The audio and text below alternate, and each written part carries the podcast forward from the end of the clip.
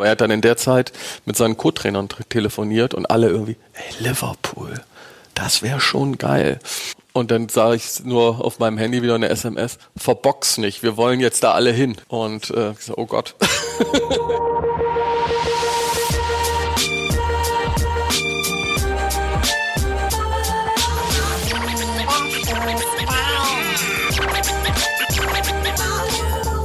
So, da sind wir wieder mit einer neuen Folge Lieber Fußball, dem sympathischen kleinen Podcast direkt aus dem Epizentrum des Fußballherzens. Aber ähm, ich glaube, bevor ich weiter äh, sowas erzähle, kommen wir lieber zu den Fakten. Bei mir zu Gast ist heute nämlich einer meiner absoluten äh, ja, Wunschkandidaten, also äh, zumindest was die Gesprächspartner angeht. Der, und das äh, gleich mal plakativ vorneweg, Trainerberater Nummer eins, Marc Kosicke. So, und wir werden natürlich gleich merken, äh, dass er noch eine Menge mehr ist als äh, einfach nur der Trainerberater. Das äh, alles wird er uns gleich schildern, aber zuvor wird die liebe Laura Papnik ihn einmal für uns zusammenfassen. Unser lieber Fußballstar heute wurde in Bremen geboren, studierte in Köln Sport und lebt heute mit seiner Familie in Kassel. Nachdem er viele Jahre für zwei der größten Sportartikelhersteller gearbeitet und unzählige Fußballschuhe an Berufskicker vermittelt hatte, gründete er nach der WM 2006 die Agentur Projekt B gemeinsam mit Oliver Bierhoff. Erster namhafter Klient wurde Jürgen Klopp. Ihm folgten weitere Trainer und Entscheider aus dem Fußballgeschäft, sodass sein Unternehmen ziemlich schnell selbst zu einem großen Player im Sportbusiness wurde. Heute berät der ehemalige Mittelstürmer des KSV Baunatal unter anderem auch Julian Nagelsmann, Florian Kofeld oder Ralf Rangnick. Wie sein Job funktioniert, was er mit Jürgen Klopp noch alles vorhat und wie viel Fansein das Geschäft tatsächlich verträgt, das verrät uns jetzt der Berater des Welttrainers 2019, Regler hoch für Marc Kosicke.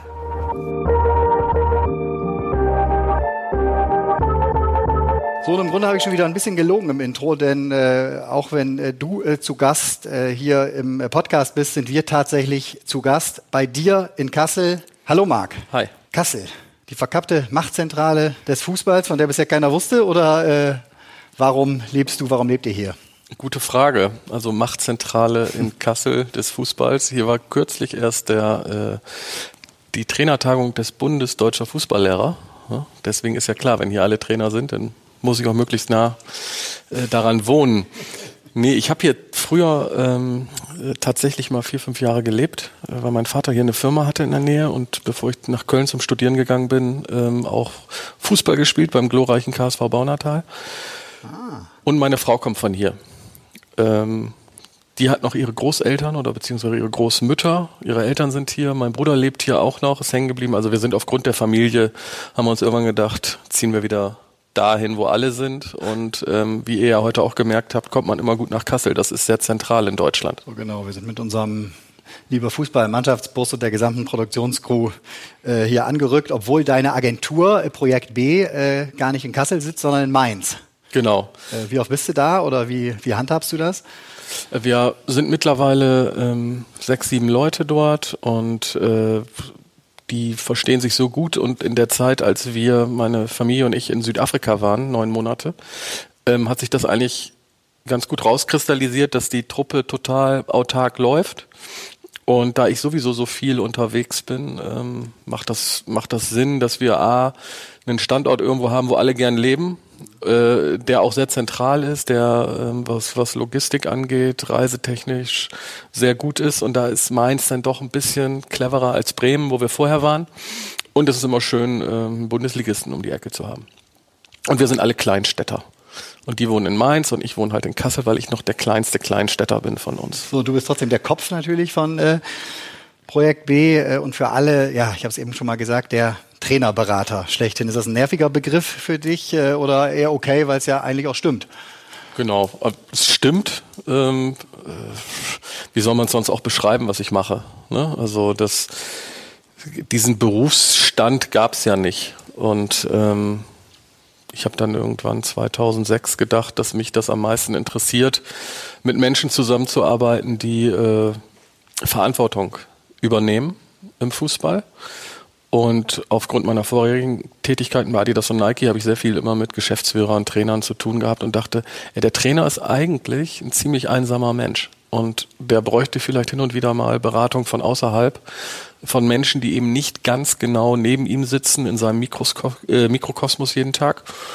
Und dann wurde mein erster Klient zufällig Jürgen Klopp. Sehr, sehr zufällig. Äh, kannst du noch mal erzählen, hast du schon äh, das ein oder andere Mal, glaube ich, erzählt, wie es grundsätzlich dazu kam? Ich meine, war ja erstmal auch mutig, äh, da in eine Selbstständigkeit zu gehen, aus einer, vermeintlich mutig, ne, aus, aus einem sehr sicheren Job. Ja. Wie entstanden dann die Gedanken, jetzt eben Trainerberater zu werden? Hat das dann auch damit zu tun gehabt, dass Jürgen Klopp halt dir vielleicht einen Kick gegeben hat? Ähm, nee, also tatsächlich nicht. Der hat mich überhaupt, ich hatte den Jürgen irgendwann, ich, ich war damals Sportsmarketing-Direktor bei Nike und ähm, hatte, äh, ist ja ein offenes Geheimnis, ähm, hatte mich damals um die Vermarktung dann danach von Oliver Bierhoff gekümmert. Und ähm, da, darüber hinaus bin ich dann als, als Jürgen zu mir kam und sagte, sag mal, du hörst auf, habe ich ihm gesagt, ja genau, ich werde jetzt so ein schmieriger Berater. Und dann hat er gesagt, oh, so einen bräuchte ich mal, weil, ähm, wie du ja weißt, habe ich bei Nike hier nie genug Geld bekommen von euch. Und das wäre ganz schön, wenn du dich da mal drum kümmern würdest und in die andere Richtung verhandelst. Und ja, da war Jürgen gerade wieder mit Mainz in die zweite Liga abgestiegen und ähm, wir haben angefangen, miteinander zu arbeiten. Und da ging natürlich eine große Tür auf, von der man gar nicht wusste, wie groß die war. Aber äh, da sind wir beide ganz gut durchgegangen so. Absolut. Hattest du einen Berater damals, der dir quasi geholfen hat bei diesem äh, Schritt, der ja schon einer ist in der Selbstständigkeit? Nee, also da habe ich tatsächlich, ich habe gemerkt, dass ich äh, irgendwann, also ich hatte zwar einen Job, wo ich viel Personalverantwortung hatte, auch viele Menschen führen musste, aber ich hatte natürlich immer noch einen Boss darüber oder auch einen internationalen, einen Deutschland-Boss. Und ich wollte mal so mein eigener Boss sein. Ja. Und mein Vater war so derjenige, der, der damals äh, gesagt hat, komm, sei mutig, mach das. Cool. Hm. Aber ähm, andererseits auch gesagt hat, oh, Mensch, so einen tollen Job bei Nike. Und ähm, aber er hatte damals, als ich von Nike abgeworben wurde von Adidas, mhm. Äh, da hatte er zu mir das Gleiche gesagt. Also da hat er auch gesagt, oh Mann, bei Adidas hast du so einen tollen Job, äh, setz das nicht aufs Spiel. Und dann hat er mit der Erfahrung, dass es bei Nike ah, okay. noch besser wurde, gesagt, okay, du kriegst das schon irgendwie hin. Das ist ja schon eine Erfahrung im Grunde, die man als Berater dann vielleicht aus vorherigen ähnlichen ja. äh, Erfahrungen dann schon, schon ziehen kann. Hast du denn eine Marktlücke da tatsächlich gesehen äh, äh damals, so weil es diesen, wie du gerade beschrieben hast, Trainerberaterjob so noch nicht gab? Oder war das gar nicht dein konkretes Ziel, wirklich nur auf Trainer zu gehen? Also meine Motivation war erstmal selbstständig zu sein im Sport. Okay. Und Punkt zwei war zu sagen, ich mache keine Spieler, weil da gab es genug, es gab genug Spielerberater und ähm, und durch die Arbeit mit dem Oliver habe ich gemerkt, wie viel Spaß mir das macht, äh, mit Menschen zu sprechen, die eben im Management unterwegs sind und äh, Verantwortung haben. Und dann dachte ich mit Jürgen, hey Trainer, tatsächlich, das kommt an. Also es ging ja dann relativ schnell, dann kamen Holger ja. Stanislawski, Bruno Labbadia damals noch, äh, Michael Fronzek. Es ging total ja. schnell, dass andere Trainer sich dem angeschlossen haben.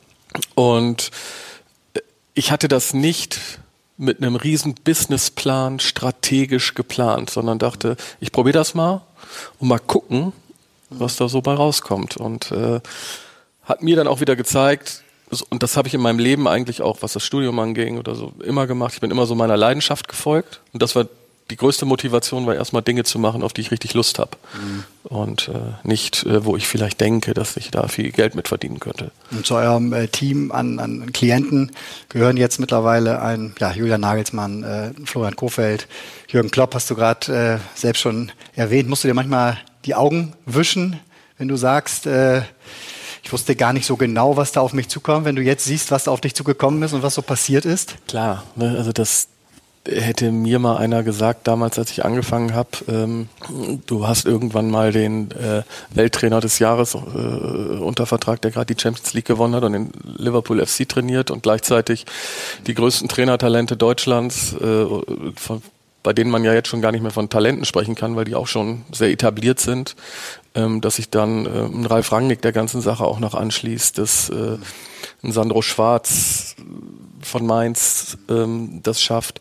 Also das war, ja, ist einfach toll. Also was soll ich sagen? Ich wach auf und kann es nicht vermeiden, dass die Mundwinkel hochgehen, wenn ich an mein Leben denke. Und wenn du jetzt in einer, wenn du mal Fußball schaust oder in einer Werbepause dann nacheinander erst äh, Kloppo in der Küche siehst, wie er über Anlagen redet. Dann sitzt er mit Bettina Zimmermann vor irgendeinem Hotel im Auto und anschließend gibt es noch ein alkoholfreies Bier dazu. Äh, hast du dann irgendwann mal das Gefühl, das reicht? Ja, ja. Schon.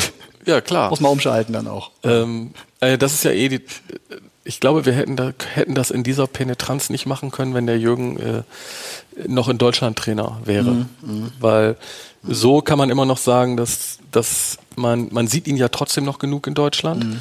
aber ja nicht am Wochenende im Stadion, nicht je, jeden, jeden Montag auf dem Kicker oder Mittwochs auf mhm. der Sportbild oder wann auch immer. Hey, wir, was ich sagte, wir haben sechs, sieben Leute mittlerweile. Ja. Äh, die müssen alle bezahlt werden und ähm, ja, aber was heißt, es reicht, ne? Das ist, ist Zeitgeist und wir haben die Partner schon alle sehr, sehr lang. Und die, die besonders schöne Anekdote ist ja, dass diese Küche ja. unsere Küche ist. Also, dass es bei mir und Yvonne bei uns zu Hause gedreht wurde. Tatsächlich. Das Spot, ja, ja. Ach, guck mal, das ist natürlich eine. Das, da haben damals äh, die DVAG hat irgendwelche Location Scouts losgeschickt und einer davon, der hatte für meine Frau was anderes einmal gedreht und hat hatte da noch ein Foto und hat dann, als er der DVAG vorgeschlagen hat, das sind die Küchen, wenn wir es mit Jürgen in der Küche drehen, das sind die Küchen, haben die sich dann für unsere Küche entschieden, äh, was ganz praktisch war, dass der Jürgen dann äh, auch bei uns ähm, zu Hause gleich schlafen konnte, nachdem das Ganze vorbei war. Ist euch denn mal aufgefallen, dass er immer wieder mit beiden Händen auf dieses Ceranfeld äh, packt, immer nachdem er den Tipp gegeben hat? Er schaut aus dem Fenster und mit beiden Händen auf diese schön polierte Ceranfläche. Denke ich jedes Mal. Ein Herd ist ja zum Arbeiten da, ne? Und der war zum Glück nicht an. Gott sei Dank war er nicht an. Ja. Ja. Könntest du konkret beschreiben, welche Ziele äh, Jürgen Klopp noch hat? Weil du hast es ja gerade schon mal angedeutet. Ne? Dieses Jahr Welt Trainer geworden, hat die Champions League gewonnen. In der Premier League sieht es extrem gut aus, muss vorsichtig sein, klar, ne? aber es sieht extrem gut aus. Ziele bewusst vielleicht sportlich, aber halt eben auch äh, ja, im Bereich des Lebens äh, der Familie. Kannst du das benennen? Ja, sportlich ist, ist ja klar, die Premier League würde Liverpool schon gern gewinnen. Das äh, wäre, glaube ich, nach 30 Jahren Darbens ähm, und so eine Befreiung für die ganze Stadt. Man hat das ja schon gesehen, als, als jetzt die Champions League gewonnen wurde. Und was, was da los war. Ich glaube, Liverpool hat 600.000 Einwohner und man hat geschätzt, dass 750.000 Menschen auf der Straße waren. Also selbst Evertonians fanden das cool. Ähm, und trotzdem würden alle. Ich Freunde aus meiner Heimat, die extra geflogen sind sozusagen nach Liverpool, weil sie den Verein einfach lieben und mitgefeiert haben. Also das war längst nicht nur ein Ereignis äh, nee, in der Stadt. Ne? Es waren auch in, in Madrid so viele Menschen ohne Tickets, die einfach nah dran sein ja, wollten. Das ist ja. einzigartig. Und ähm, ja, also das trotzdem ist natürlich die Premier League für den Engländer das Größte. Mhm. Und klar würden sie die gerne gewinnen. Das aber er hat jetzt keine Ziele, dass er sagt, ich möchte gerne das Triple holen oder ähm, ich möchte gerne noch so und so auf die Champions League gewinnen, ich möchte noch mal Real Madrid trainieren oder der Jürgen lässt, da sind wir uns ja ähnlich, der lässt vieles auf sich zukommen und ähm, ist da nicht, also er hat mal den wunderschönen Satz gesagt, äh, ist nicht wichtig, was die Leute über mich denken, wenn ich komme, es ist mir wichtiger, was die Leute denken, wenn ich mal wieder gehe.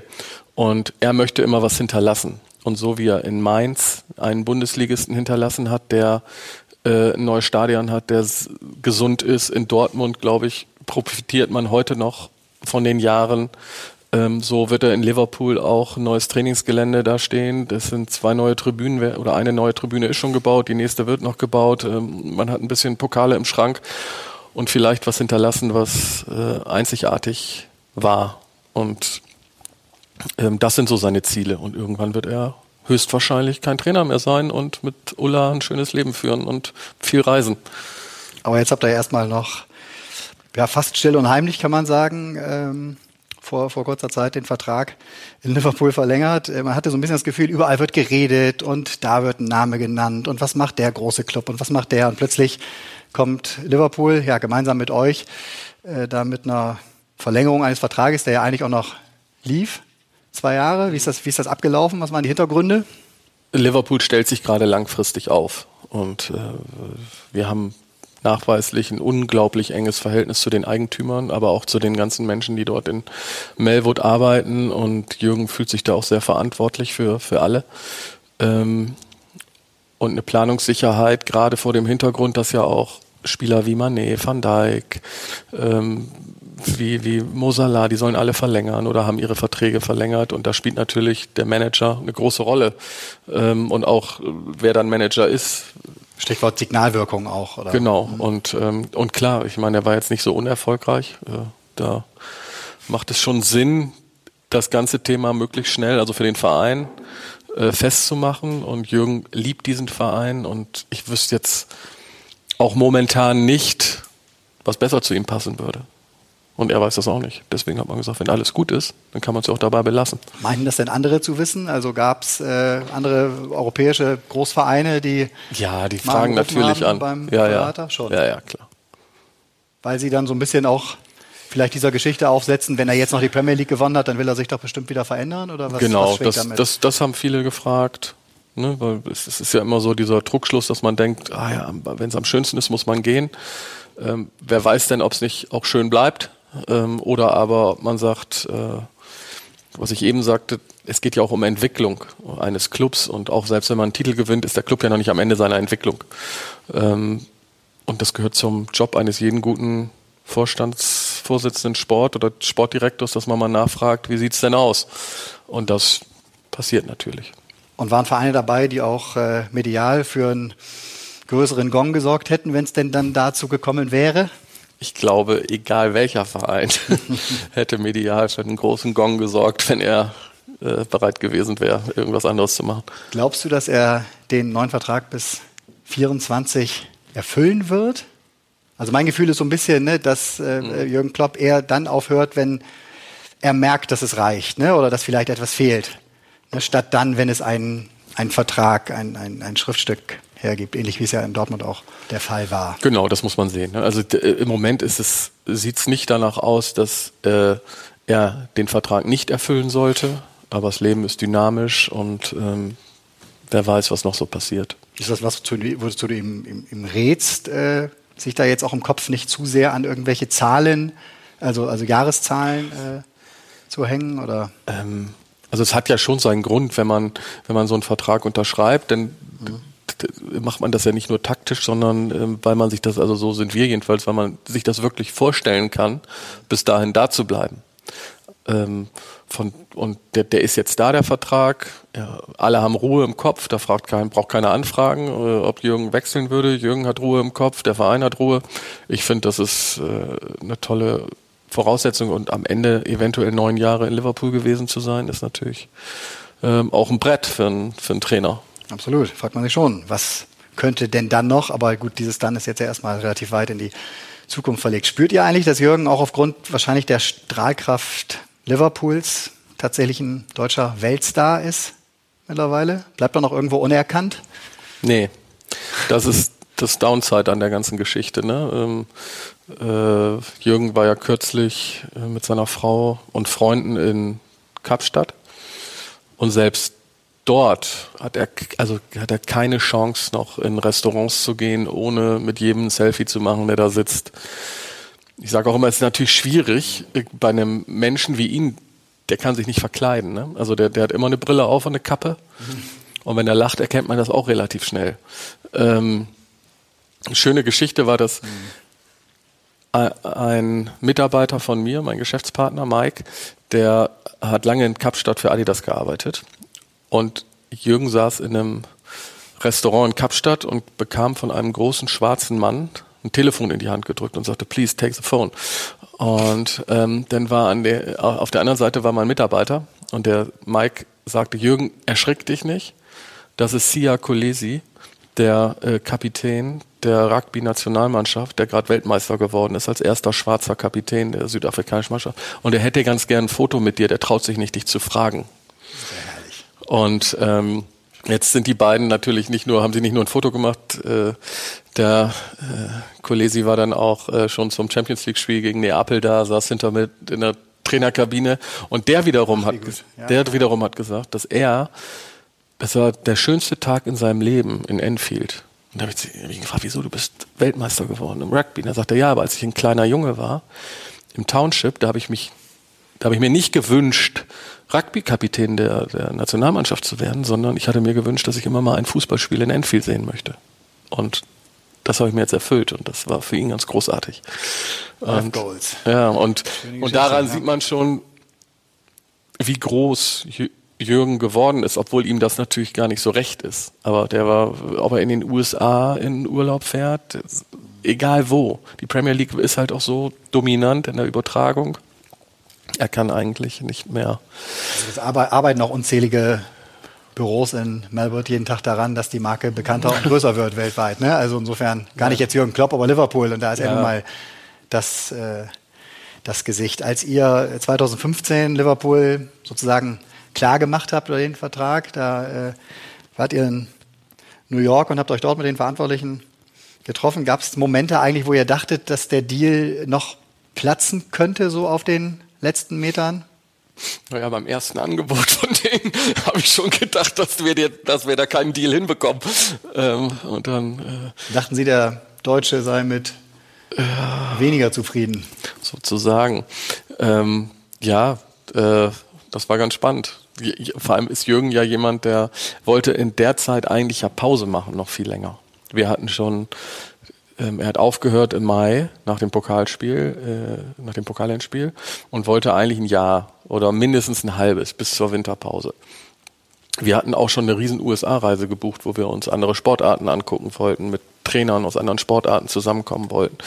Er hatte mit seiner Frau noch zwei Urlaube gebucht und ähm, ja, da kam immer die Anfrage von Liverpool. Dann haben wir das und er war einen Abend vorher war er auf dem Oktoberfest in München und wir sind von München aus geflogen und hatten uns extra, ja gut, er hat ja immer eine, ich hatte mir auch noch so eine Baseballkappe von, oder, oder eine, eine Base, ja genau, von den New York Yankees aufgesetzt, mhm. dann, weil alle gefragt haben, was, was machen sie denn? Ja, wir wollen Baseball gucken. Es war gar keine Saison, aber es ist egal, das haben die, haben die nicht gemerkt, die Leute.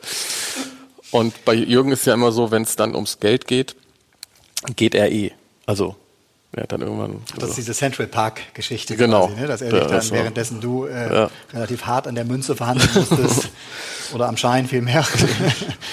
da ja. war dann was genau? Also er, ja, er, er geht dann los. Die Grünanlagen und, verabschiedet. Ja, und war dann auch entspannt ne? und hat gesagt, du, pass auf, wenn es nicht geht, wenn wir es nicht hinbekommen, bekommen wir es nicht hin. Aber er hat dann in der Zeit mit seinen Co-Trainern telefoniert und alle irgendwie, ey, Liverpool, das wäre schon geil. Und ich ähm, alles gut. Ups. Und ich saß dann äh, irgendwann mal ähm, draußen, weil wir so eine strategische Pause hatten, die Eigentümer und ich. Und dann sah ich nur auf meinem Handy wieder eine SMS, verbox nicht, wir wollen jetzt da alle hin. Und äh, ich so, oh Gott. das ist der Druck auf den Berater, der noch mit unterkommt. Ja, aber, aber es war sehr, äh, war dann alles gut. Bist du mittlerweile eigentlich auch Spielerberater? Es gab ja vor ein paar Monaten mal rund um Mats Hummels, mit dem ihr in irgendeiner Form zusammenarbeitet? Genau. Kannst du ja mal sagen, wie, also, die, wie die aussieht? Oder, oder ist, ist, das eine klassische Spielerberatung? Also wir machen die, Kla die klassische Vermarktung von Mats Hummels. Alle Werbeverträge, der hat, die er hat. Und haben uns damals dafür entschieden, weil wir auch dachten, dass Mats derjenige ist, der auch mal Trainer oder Manager wird. Was auch Jürgen Klopp schon mal, meine ich, äh, nicht nur in einem Interview oder in einem Interview betont hat, ne, dass er auch in Mats Hummels jemanden sieht. Genau.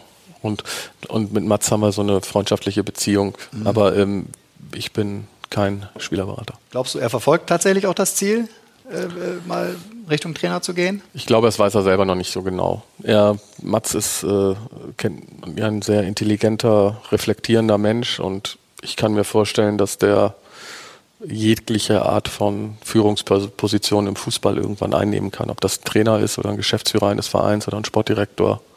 Mhm. Ähm, aber ich glaube schon, dass er da in die Richtung was machen wird. Sprichst du mit Jürgen, deinem ja, wichtigsten Klienten auf der einen Seite, natürlich auch echt Freund, wahrscheinlich auch, ist das auch eine Form von gegenseitiger Beratung, die ihr vielleicht ja in einigen Momenten mal habt, auch über mögliche Kandidaten, die für eure Agentur was sein könnten, wie er Trainer einschätzt? Also in der Anfangszeit war Jürgen mein bester Scout.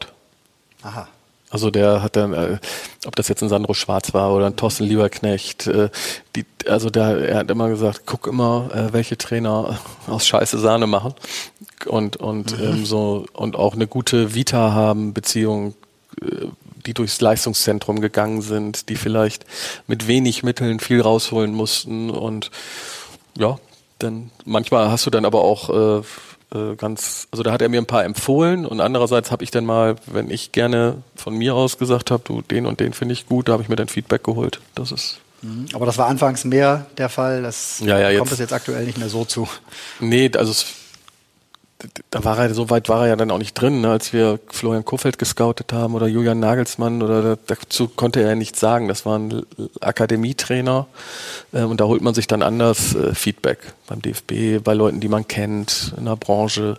Ich selber kann einen Trainer immer nur von seiner Persönlichkeit einschätzen. Mhm, kann ich mir denken, ja. Also logischerweise. Oh, ne? Oder wie, wie, wie ich finde, wie er auftritt, ähm, wie er, wenn er, wie er an der Linie steht. Aber ich bin ja nicht so tief im Fußball drin, dass ich sagen kann, oh, der spielt aber, der beherrscht mehrere Systeme, die er trainieren lassen kann. Und da muss ich mir natürlich äh, von Leuten, die das besser, besser verstehen äh, und mehr Ahnung von haben, äh, muss ich mir da eine Meinung holen. Ist ja auch eine Qualität anzuerkennen, dass Bereiche gibt, wo andere vielleicht eher Experte sind als man selbst, äh, wenn man seinen Schwerpunkt dann eher im Bereich A oder B hat, ne? Und der andere. Sag mal, Florian Kofeld ist äh, einer deiner jüngsten oder eurer jüngsten mhm. äh, Klienten mit äh, 37. Geht gerade durch eine relativ harte Phase mit äh, Werder Bremen. Mhm. Wie begleitest du solche Situationen? Äh, wird der Draht dann eher enger oder ist das von Trainer zu Trainer abhängig? Also generell. Sehr unterschiedlich? Ja, es ist, ja. es ist unterschiedlich von Trainer zu Trainer und man hat am meisten Kontakt tatsächlich in diesen Phasen weil das natürlich Phasen sind, die, die nicht so einfach sind für den Trainer. Schon gar nicht, wenn man, wie beim Florian jetzt, der, der hat das mal als Co-Trainer miterlebt unter Vitko Skripnik, wie, wie, wie anstrengend das sein kann. Aber seitdem er Cheftrainer ist, ging es ja eigentlich nur bergauf.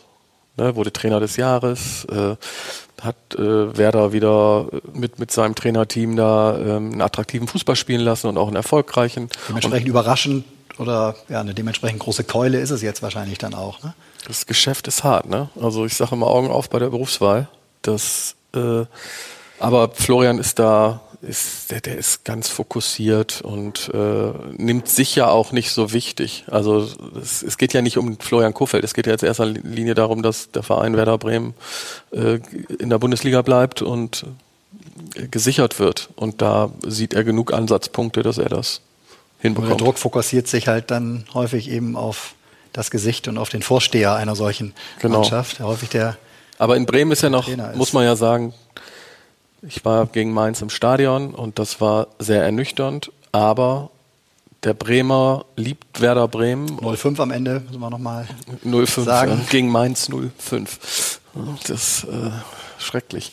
Tut aber dir fast auch persönlich ein bisschen weh, weil du ein ich bin Bremer. Herz. ja, klar. Hast. Natürlich. Ja. Äh, das, das war, äh, ähm, wo man sagen muss, dass unsere Familie hat schon sehr viel mit Mainz 05 auch zu tun, weil der Torwarttrainer Stefan Kunert ist der Onkel meiner Frau, also sprich der Bruder meiner Schwiegermutter.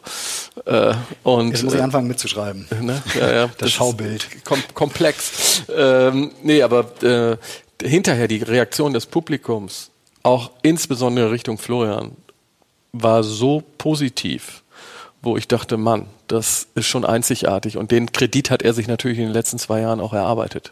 Mhm. Aber du erkennst dann schon, wenn Augenringe größer werden, vielleicht auch eher als andere, ne? Weil ja klar, das ist, hey, das ist Druck. Ne? Also wie das, also am Anfang war alles positiv und man geht zum Bäcker und jeder möchte ein Autogramm und und jetzt spürt er diese Verantwortung natürlich. Das ist, aber das ist ja normal. Seht ihr irgendeine Gefahr, dass es dann für ihn zum Beispiel in Bremen auch eng werden Nö, könnte? Moment nicht. Ich glaube, da müsste viel passieren und da müsste eine totale Hoffnungslosigkeit irgendwann eintreten, dass es vielleicht mal eng werden kann. Aber kannst du da vielleicht einen konkreten Einblick mal äh, denjenigen geben, die uns jetzt äh, zuhören, wie so eine Hilfestellung aussieht, weil es ja wahrscheinlich auch ein relativ schmaler Grad ist zwischen dann, ich will den auch nicht nerven, der hat jetzt echt genug Themen gerade. Und auf der anderen Seite, ich möchte aber schon ihm auch zeigen, dass ich und dass wir äh, als Partner eine Stütze sein können. Ne? Äh, meine Frau ist ja Coach, äh, Management-Coach und die sagt immer, äh, kein Feedback ohne Vertrag. Also ich rufe keinen Trainer an und äh, drücke dem meine Meinung aufs Ohr, sondern äh, ich frage ihn, ob er sie haben möchte, die Meinung und meine Sichtweise der Dinge. Und wenn er dann dafür offen ist, dann bekommt er die auch. Und gerade ähm, Florian ist jemand, der, der sehr, sehr, auch in guten Zeiten, immer sehr sensibel nach Feedback fragt. Und natürlich ist man jetzt in solchen Zeiten viel, viel mehr im Austausch und ähm, auch trifft sich auch und geht ja immer darum, ist ja immer, welche Nuancen kann man verändern? ohne unecht zu wirken. Ne? Authentizität ist ja so ein schweres Wort, deswegen sage ich immer echt oder unecht. Ähm, und ich, ich gebe ihm jetzt keine, sei es jetzt nicht, sende mal diese Botschaft oder mach mal das Interview jetzt. Das, das, das mache ich nicht. Also da gibt's keine PR-Strategie, sondern eher so, was stärkt dich und auch dem die Möglichkeit zu geben und ihm ihm immer so einen Perspektivwechsel, dass es am Ende ist ein Riesengeschäft, aber auch nur ein Spiel. Ähm, am Ende brauchst du Energie, sprich, was sind gerade die Dinge, die deine Energie nehmen? Versuch die alle zu reduzieren. Also wenn es jetzt noch Meetings... Auch außerhalb des äh, Alltags. Des, ja, des außerhalb des Alltags. Also armer außerhalb der, der Mannschaft. Ähm, ist Florian ja jemand, der so einen ganzheitlichen Ansatz im Verein hat. Und im Moment würde ich sagen, kannst du dich nicht auch noch ums Leistungszentrum kümmern oder um äh, welches sind die Top-Trainer-Talente, die wir hierher holen müssen zu Werder Bremen, sondern im Moment ist das wichtig.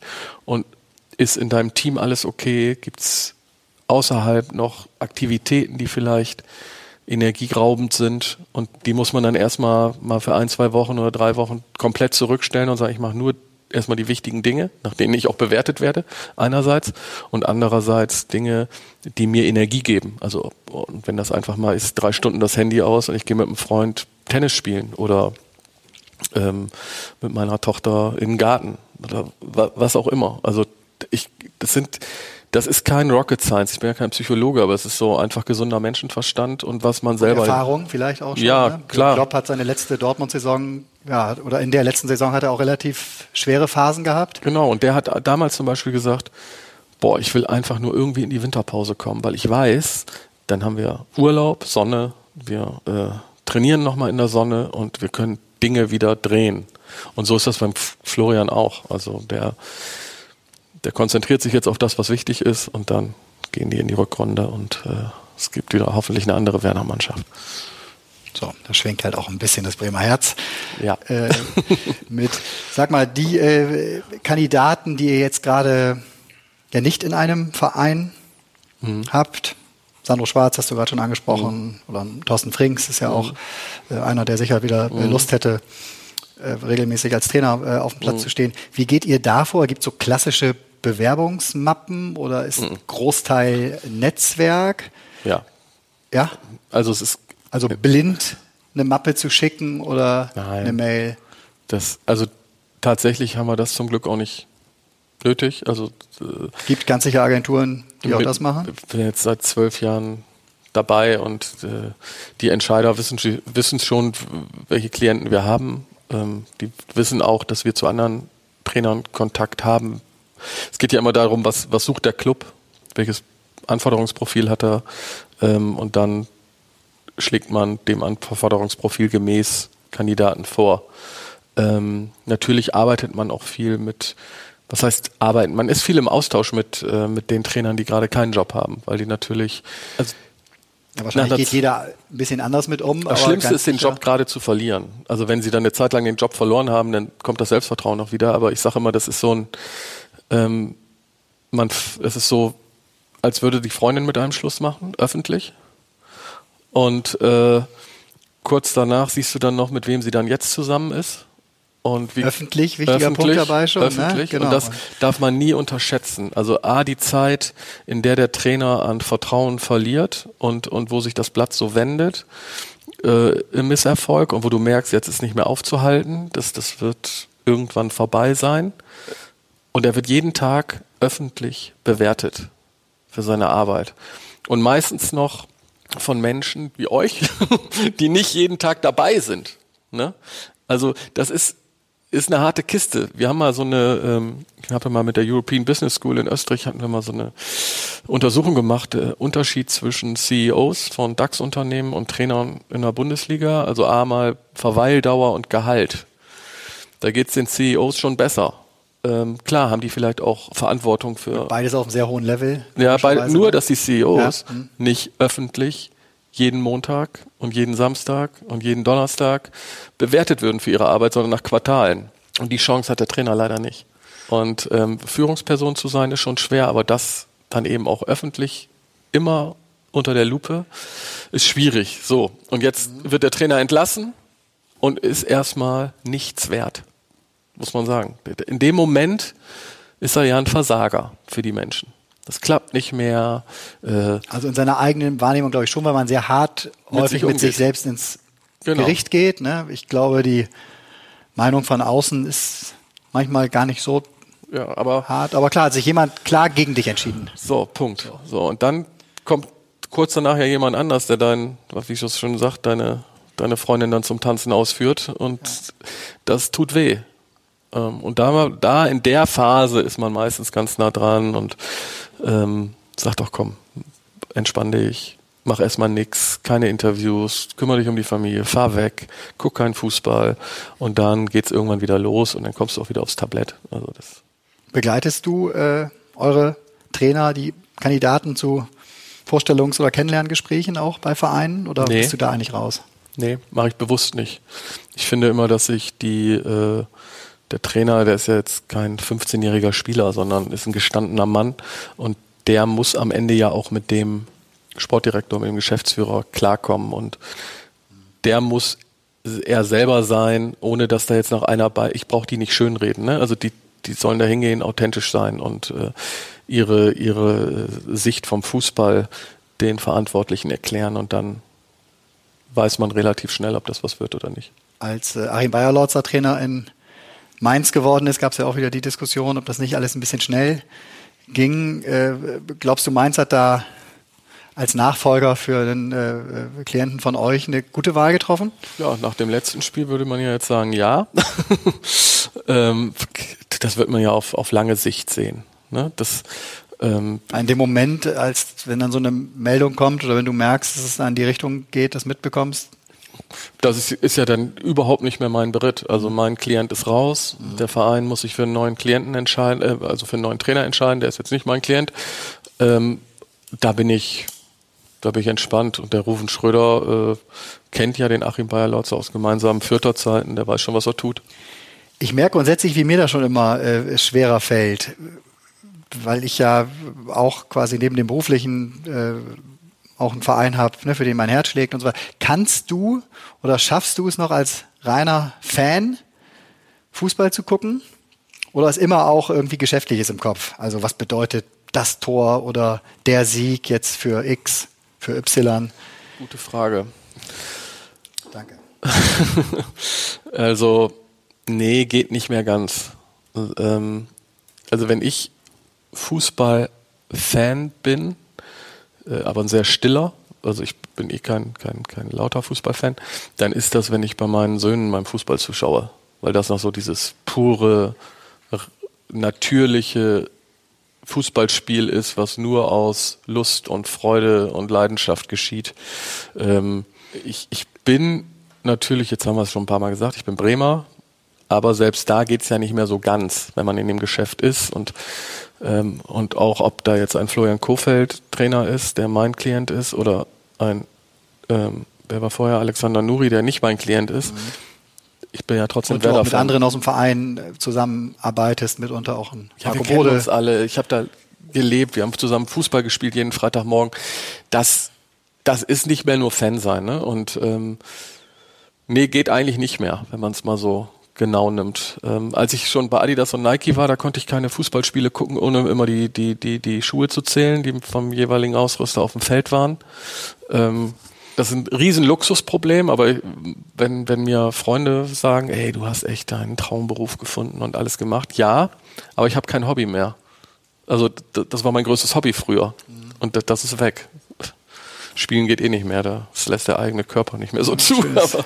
Auch ein ganz schönes äh, Bild, da kann man sich, glaube ich, ganz gut unter diesem äh, Hobby kann man sich, glaube ich, ganz gut vorstellen. Also das heißt ja mal runtergebrochen, wenn jetzt ein Florian Kofeld gegen einen Julian Nagelsmann spielt, ja. ist dann dein Wunsch, dass es am Ende einfach ein richtig hochklassiges Spiel ist, für das die beiden Trainer gelobt werden, also mit gutem Fußball auf beiden Seiten? Ja. Oder, ja. oder schon eigentlich auch, dass Werder gewinnt? Ich sage immer äh, sehr salomonisch, ich bin immer für die Heimmannschaft, weil das wechselt dann ja. Ähm, Und natürlich bin ich oftmals für das den. Ich eine fürchterliche Antwort. Und eine fürchterlich diplomatische. Ja, ich bin immer für die Heimat. Hast du einen Schal mit Heimmannschaft drauf?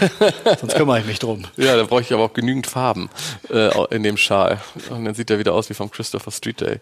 Ähm, nee, äh, ich bin dann aber auch in der Regel für den, der mehr zu verlieren hat. Also das Schlimmste wäre ja, wenn am letzten Tag Werder Bremen absteigen könnte und äh, äh, Leipzig Meister werden könnte. Und beide brauchen den Sieg, um ihr Saisonziel zu erreichen. Wow. Na gut, du hast ja im Grunde schon verraten, für den, der mehr verlieren kann. Also Jürgen Nagelsmann und die Leipziger würden auch mit dem zweiten Platz leben können. Aber, ja, aber eine Meisterschaft aber zu verlieren ist auch viel. Ist spannend, ne? Also trotzdem Champions League, trotzdem Zweiter. Stimmt. Wenn du das sagst, dann, die anderen müssen, dann gegen, so. die anderen müssten gegen den HSV spielen genau. im nächsten Jahr. Glaubst du auch, äh, ohne die Brille des Agenturchefs, dass Julian Nagelsmann, wenn es halbwegs normal läuft, der nächste ganz große Trainerexport aus Deutschland werden kann? ja. Werden wird? Weiß ich nicht. Hat ja noch nach dieser Saison auch noch drei Jahre Vertrag in Leipzig. Wo ist er einzigartig? Was unterscheidet ihn? Was sind seine USPs sozusagen? Das ist eine gute Frage. Ne? Ich finde, also die Art, wie er Fußball lehrt, scheint die Top-Mischung zu sein aus Taktik, aber auch so gesunder Ansprache. Das kann er einfach. Und er hat, ist ja ausgestattet mit einem unerschütterlichen Selbstvertrauen, was man auch braucht als Trainer. Spricht in Interviews schon darüber, welche Superclubs in Europa so als Ziel in Frage kommen. Also er ist da. Er hatte schon immer große Ziele, aber es zeigt ja auch, dass es bei ihm nicht äh, leistungsmindernd ist. Ne? Und dass das durchaus auch nicht arrogant ist. Also das haben sich ja auch schon große Clubs nach ihm erkundigt. Er ist so jung. Das ist Wahnsinn. Also der, wenn man überlegt, äh, wenn er bis 50 Trainer ist, dann hat er noch fast 20 Jahre, also 18 Jahre. Da wird sicherlich der ein oder andere gute Verein außerhalb von Leipzig noch kommen. Nichtsdestotrotz ist er natürlich jetzt, ist das genau der richtige Verein zum richtigen Zeitpunkt für ihn. Hättest du den Dortmundern nicht geraten, ein Jahr auf ihn auf ihn zu warten, dann wäre er heute vermutlich da. Hätte, wenn. Ne? Wie sagte Lothar Matthäus mal? Äh, wäre, wäre Fahrradkette. Wäre, wäre Fahrradkette, genau. Wer sind die drei größten Trainertalente in Deutschland? Kannst du das, kannst du das benennen? Die jetzt schon ja, nee, würde ich keine, das würde ich nicht so klassifizieren und auch nicht in so ein Ranking bringen. Ähm, ich glaube, es geht immer darum, ob ein Trainer zu einem Verein passt, ob der zur jeweiligen Zeit die, oder dieses Momentum so ist, dass genau seine Fähigkeiten da gesucht werden. Aber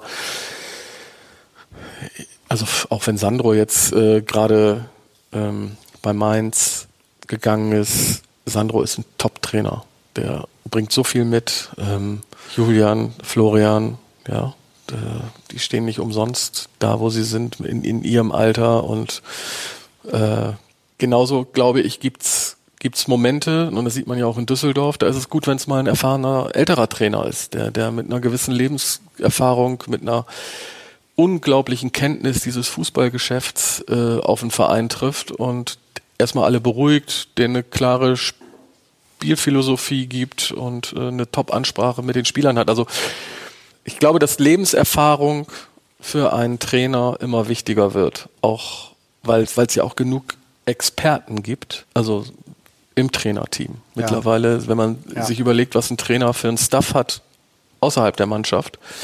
Ähm, ja, da wird dieser Manager-Begriff, der aus der Premier League kommt, eigentlich immer genau. klarer auch für auch hier in Deutschland. Für, auch, auch für unsere Liga hier. Ne? Du musst immer mehr managen und du musst einfach eine gestandene Persönlichkeit sein, um das, diese ganzen Einflussfaktoren, ob das Presse ist, ob das Aufsichtsrat, Vorstand ist, ob das die Fans sind und natürlich die Mannschaft, die wiederum zusammengesetzt ist aus Spielern mit unterschiedlichsten Kulturher äh, soziokulturellen Herkünften.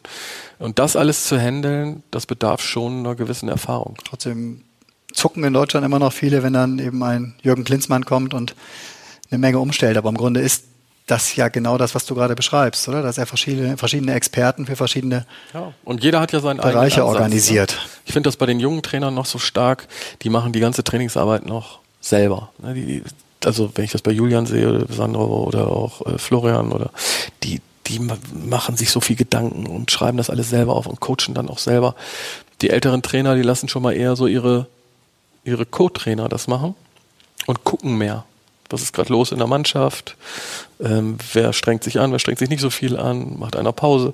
Das finde ich ganz spannend. Und, und das ist aber eine normale Entwicklung. Erstmal machst du alles selber, ne? wie, also, wie Klar, wir. Ja, dann holst du dir deine Fachleute natürlich, genau. denen du komplett vertraust auch, Genau. ne? und die du auch sehr schätzt für das, was sie wahrscheinlich noch auf einem anderen Ja. Level, aber eben auch schon können. Und ich würd, darf ich Ja? noch äh, was zu den Trainertalenten sagen? Ja, sehr gern. Generell ist es so, finde ich, wenn jemand zwei, drei Jahre die Bundesliga, schon in der Bundesliga trainiert hat, ist er kein Talent mehr. Würde man vom Spieler ja jetzt auch nicht sagen. Dass, dass der, jemand, der drei Jahre schon, äh, keine Ahnung, 100 Bundesligaspiele Ja. gemacht hat, ist ja kein Talent mehr. Ähm, von daher, das sind junge Trainer, die sicherlich noch einen weiten Weg vor sich haben oder einen langen Weg. Aber ähm, es gibt genug deutsche gute oder sehr, sehr gute Trainer. Gibt es einen Austausch eurer Klienten untereinander eigentlich? Mhm. Gibt es diese eine Trainer-WhatsApp-Gruppe zum Beispiel auch, wo ihr dann mal Ja, ja. Also das, Euch das, ist, austauscht, das war von? Anfang an ja immer das Besondere an dieser Gruppe, dass wir einmal im Jahr sowieso zusammenkommen und äh, dann noch wie, ich sag mal, wie so Landesliga, noch nicht mal, wie Kreisliga A-Kicker, 5 gegen 5 spielen. Und mittlerweile sind wir ja mit, mit Leuten, wir sind teilweise 20 Leute, ne? Trainer. Kreisliga plus- Kicker steckt in jedem. ist in jedem. Egal. Und dann machen wir es, ziehen wir es aber er auch so auch durch, gut ne, so, mit äh, Kasten Bier im, in der Kabine und Kippen und äh, Bierchen unter der Dusche und herrlich. Also wenn sich dann Michael Fronzek mit seinem Ibuprofen-Knie nochmal über den Platz äh, schleicht und Jürgen Klopp von Thorsten Frings abgegrätscht wird, äh, dann ist es wie früher, ne? Und, und was da so schön ist, ist, dass alle dieses Spiel so lieben. Man sieht's dann. Dass alle, eigentlich können wir alle gar nicht mehr richtig, aber ach, dann mal wieder so zusammenkommen und hinterher auch, äh, wir schaffen es meistens vier Mannschaften zu machen und dann ein Turnier zu spielen und wenn dann der Erste, der ist dann ja, ja, ganz hoch angesehen an dem Abend und der Letzte muss immer Bier einschenken und das ist, ist schon Klar, nett. die Momente tragen sich wahrscheinlich dann auch so durchs Jahr, wenn mal jemand Unterstützung braucht, Hilfe Genau. braucht, einen Rat braucht. Genau. Dann gibt's den. Ja, ja, das, das ist ganz schön. Die können sich untereinander anrufen. Die fragen auch mal nach Spielern untereinander. Ne? Also das, das, das, das macht Sinn. Ist für dich mittlerweile ausgeschlossen, äh, mal auf die andere Seite, also in den Bereich Verein oder Verband zu gehen? Mhm. Gibt's da was, was dich, was dich reizen könnte? Kannst auch erstmal auf die eine antworten. Und wenn das ein Ja wird, dass es vorstellbar ist, dann kannst du sagen, was dich reizt. Ich glaube, das wird vorstellbarer mit äh, dem Aufwachsen der meiner Kinder. Also wenn die mal in einem Alter sind, wo die das besser einschätzen können und ähm, mich als Vater nicht mehr so brauchen äh, und denen das auch ein bisschen Wurst ist, ob der Vater dann noch mehr in der Öffentlichkeit steht oder nicht, könnte ich mir das vorstellen. Ja, es waren in der Vergangenheit ja auch ein paar Angebote da und äh, damals, das fing an mit Werder Bremen, 2012. Ich möchte das nicht ausschließen, aber im Moment sehe ich es Hast nicht. hattest du abgelehnt damals, 2012, aber Also, auf ich sollte deine der- Empfehlung hin ist Genau. dann äh, Thomas Archie Genau, ich sollte- zu Gesprächen Ich sollte, in Bremen äh, gewesen. ja, das war so, Und ist dann auch Mhm. geworden. Ich sollte 2012 ja der Nachfolger von Klaus Allofs werden und habt, hatten, die mich, hatten die mich mal gefragt, wie, wie denn meine Sicht der Dinge über den Club ist und das fanden die wohl ganz gut und haben mir dann damals das Angebot gemacht. Und es war natürlich ein kleiner Junge mit Papa früher immer äh, im Weserstadion zu stehen bei Flutlicht oder auch so nachmittags und auf einmal fragt dich dieser Club, du da nicht der Sportchef werden willst. Da muss man schon wirklich äh, eine gestandene Persönlichkeit sein, um Ja, da gute. Argumente für sich tatsächlich Ja, haben, ja, denen man ja, auch vertraut. Äh, kann man, ja, da ist Emotion, Adrenalin, Endorphine auf einmal, ey, boah. Herz gegen Kopf, Ne, Gewitter. und, ähm, das hier, hier in diesem Stadion dürfte ich jetzt immer stehen als, als Chef und so. Aber das war nicht der richtige Zeitpunkt und ich, ja, alles richtig gemacht, das nicht zu machen. Aber damit ausgeschlossen auf keinen Fall. Nö. Und was würde dich reizen? Tatsächlich eher so ein Job als sportlich Verantwortlicher vielleicht Ja, in einem Verein oder ich glaube eher so könnte das auch ein großer Projektplaner beim DFB zum Beispiel sein? Nee, ich glaube eher so als Gesamtverantwortlicher eines Vereins. Also mit, mit einer guten, mit guten sportlichen Beratern, also sprich gut Sportdirektoren, weil ich mir nach wie vor nicht anmaße zu sagen, das sind die richtigen Spieler für diese Mannschaft. Ich glaube, da gibt's Menschen, Frank Baumann war damals schon dort, der war nur noch in einer Phase, wo er noch nicht Sportdirektor werden wollte. Aber damals habe ich schon gesagt, Frank, du bist derjenige, der entscheiden muss, welcher Spieler geholt werden soll oder nicht, weil ich, ich kann das nicht. Ich kann dir nicht sagen, ob der diese Systeme spielen kann und ich habe auch kein Gefühl dafür, ob der mal äh, sich so entwickeln kann, dass der hier richtig, richtig durchschlägt. Ähm, dafür braucht man andere. Ich glaube, ich könnte gut verhandeln, ich könnte gut ähm, einen Club oder auch meine Meinung haben, ob die Mannschaft von den Persönlichkeiten richtig zusammengestellt ist. Aber ich könnte nie sagen, ob sie sportlich richtig zusammengestellt ist, weil so tief bin ich in der Materie nicht drin. Jürgen hat dir, wenn ich es richtig in Erinnerung habe, bisher eher abgeraten, einen Schritt Richtung, ja, natürlich. Richtung Verein zu machen, ja, weil, damals, er ganz, weil er ganz froh ist, er hat damals gesagt, wenn, dich an seiner Seite zu haben, du, oder was waren die Gründe? Wenn du bei Werder du? Bremen Geschäftsführer wirst, dann habe ich nie, da war ja noch Dortmund-Trainer, da habe ich neben Schalke noch ein Derby. Ne? Und ähm, äh, nee, ach, das ist bei uns ist das ja auch diese Freundschaft äh, so eng und wir kennen uns schon so lange und ähm, er hat mich damals gebeten oder seine Familie, auch die Ulla, haben gesagt, Mensch, wäre schön, wenn du das nicht machst und uns weiter berätst und betreust, weil beides geht ja nicht. Und dann fand ich auch, dass das eine gute Entscheidung war, das so zu machen. Aber vielleicht wird es ja nochmal ein anderer Rat von ihm und vielleicht hast du auch selbst nochmal. Vielleicht nach 2024. Wer weiß, kann sein. Habt ihr beide schon mal, das als letzte Frage, äh, auch jetzt schon so Zurückdenkmomente, so wenn ihr mal in Ruhe irgendwo sitzt und vielleicht im Kopf habt, boah, wir zwei Sportstudenten, der eine aus Bremen, der andere aus dem Schwarzwald. Wo sind wir eigentlich mittlerweile gelandet? Mit dem, was damals echt auf kleiner Flamme und als Idee begonnen hat? Ja, aber viel zu kurz. Also das, das sind immer nur so, ne, man sitzt, sitzt mal gerade irgendwo und ähm, sagt, boah, der kleine Marc und der kleine Jürgen, ne, wie du schon sagst, Sportstudenten gewesen. Äh, ich zweimal durch Anatomie gefallen und saß dann da im dritten Versuch.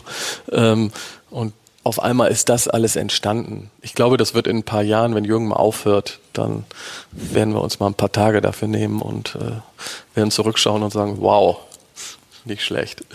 Ich denke, das ist doch ein ganz nettes Bild zum Ende. Ähm, da waren ja tatsächlich, finde ich, ein paar sehr schöne Einblicke bei in deinen Beruf, in deine äh, Sichtweisen. Äh, auf den Fußball und, und auf äh, die Arbeit, die ihr macht. Äh, vielen lieben Dank, dass du dir die Zeit genommen hast. Gerne. Und wenn dann dieser Zurückdenkmoment, der ganz große irgendwann ansteht, dann würde ich mich freuen, wenn wir uns nochmal unterhalten. Marc, vielen lieben Dank. Gerne, Tobias.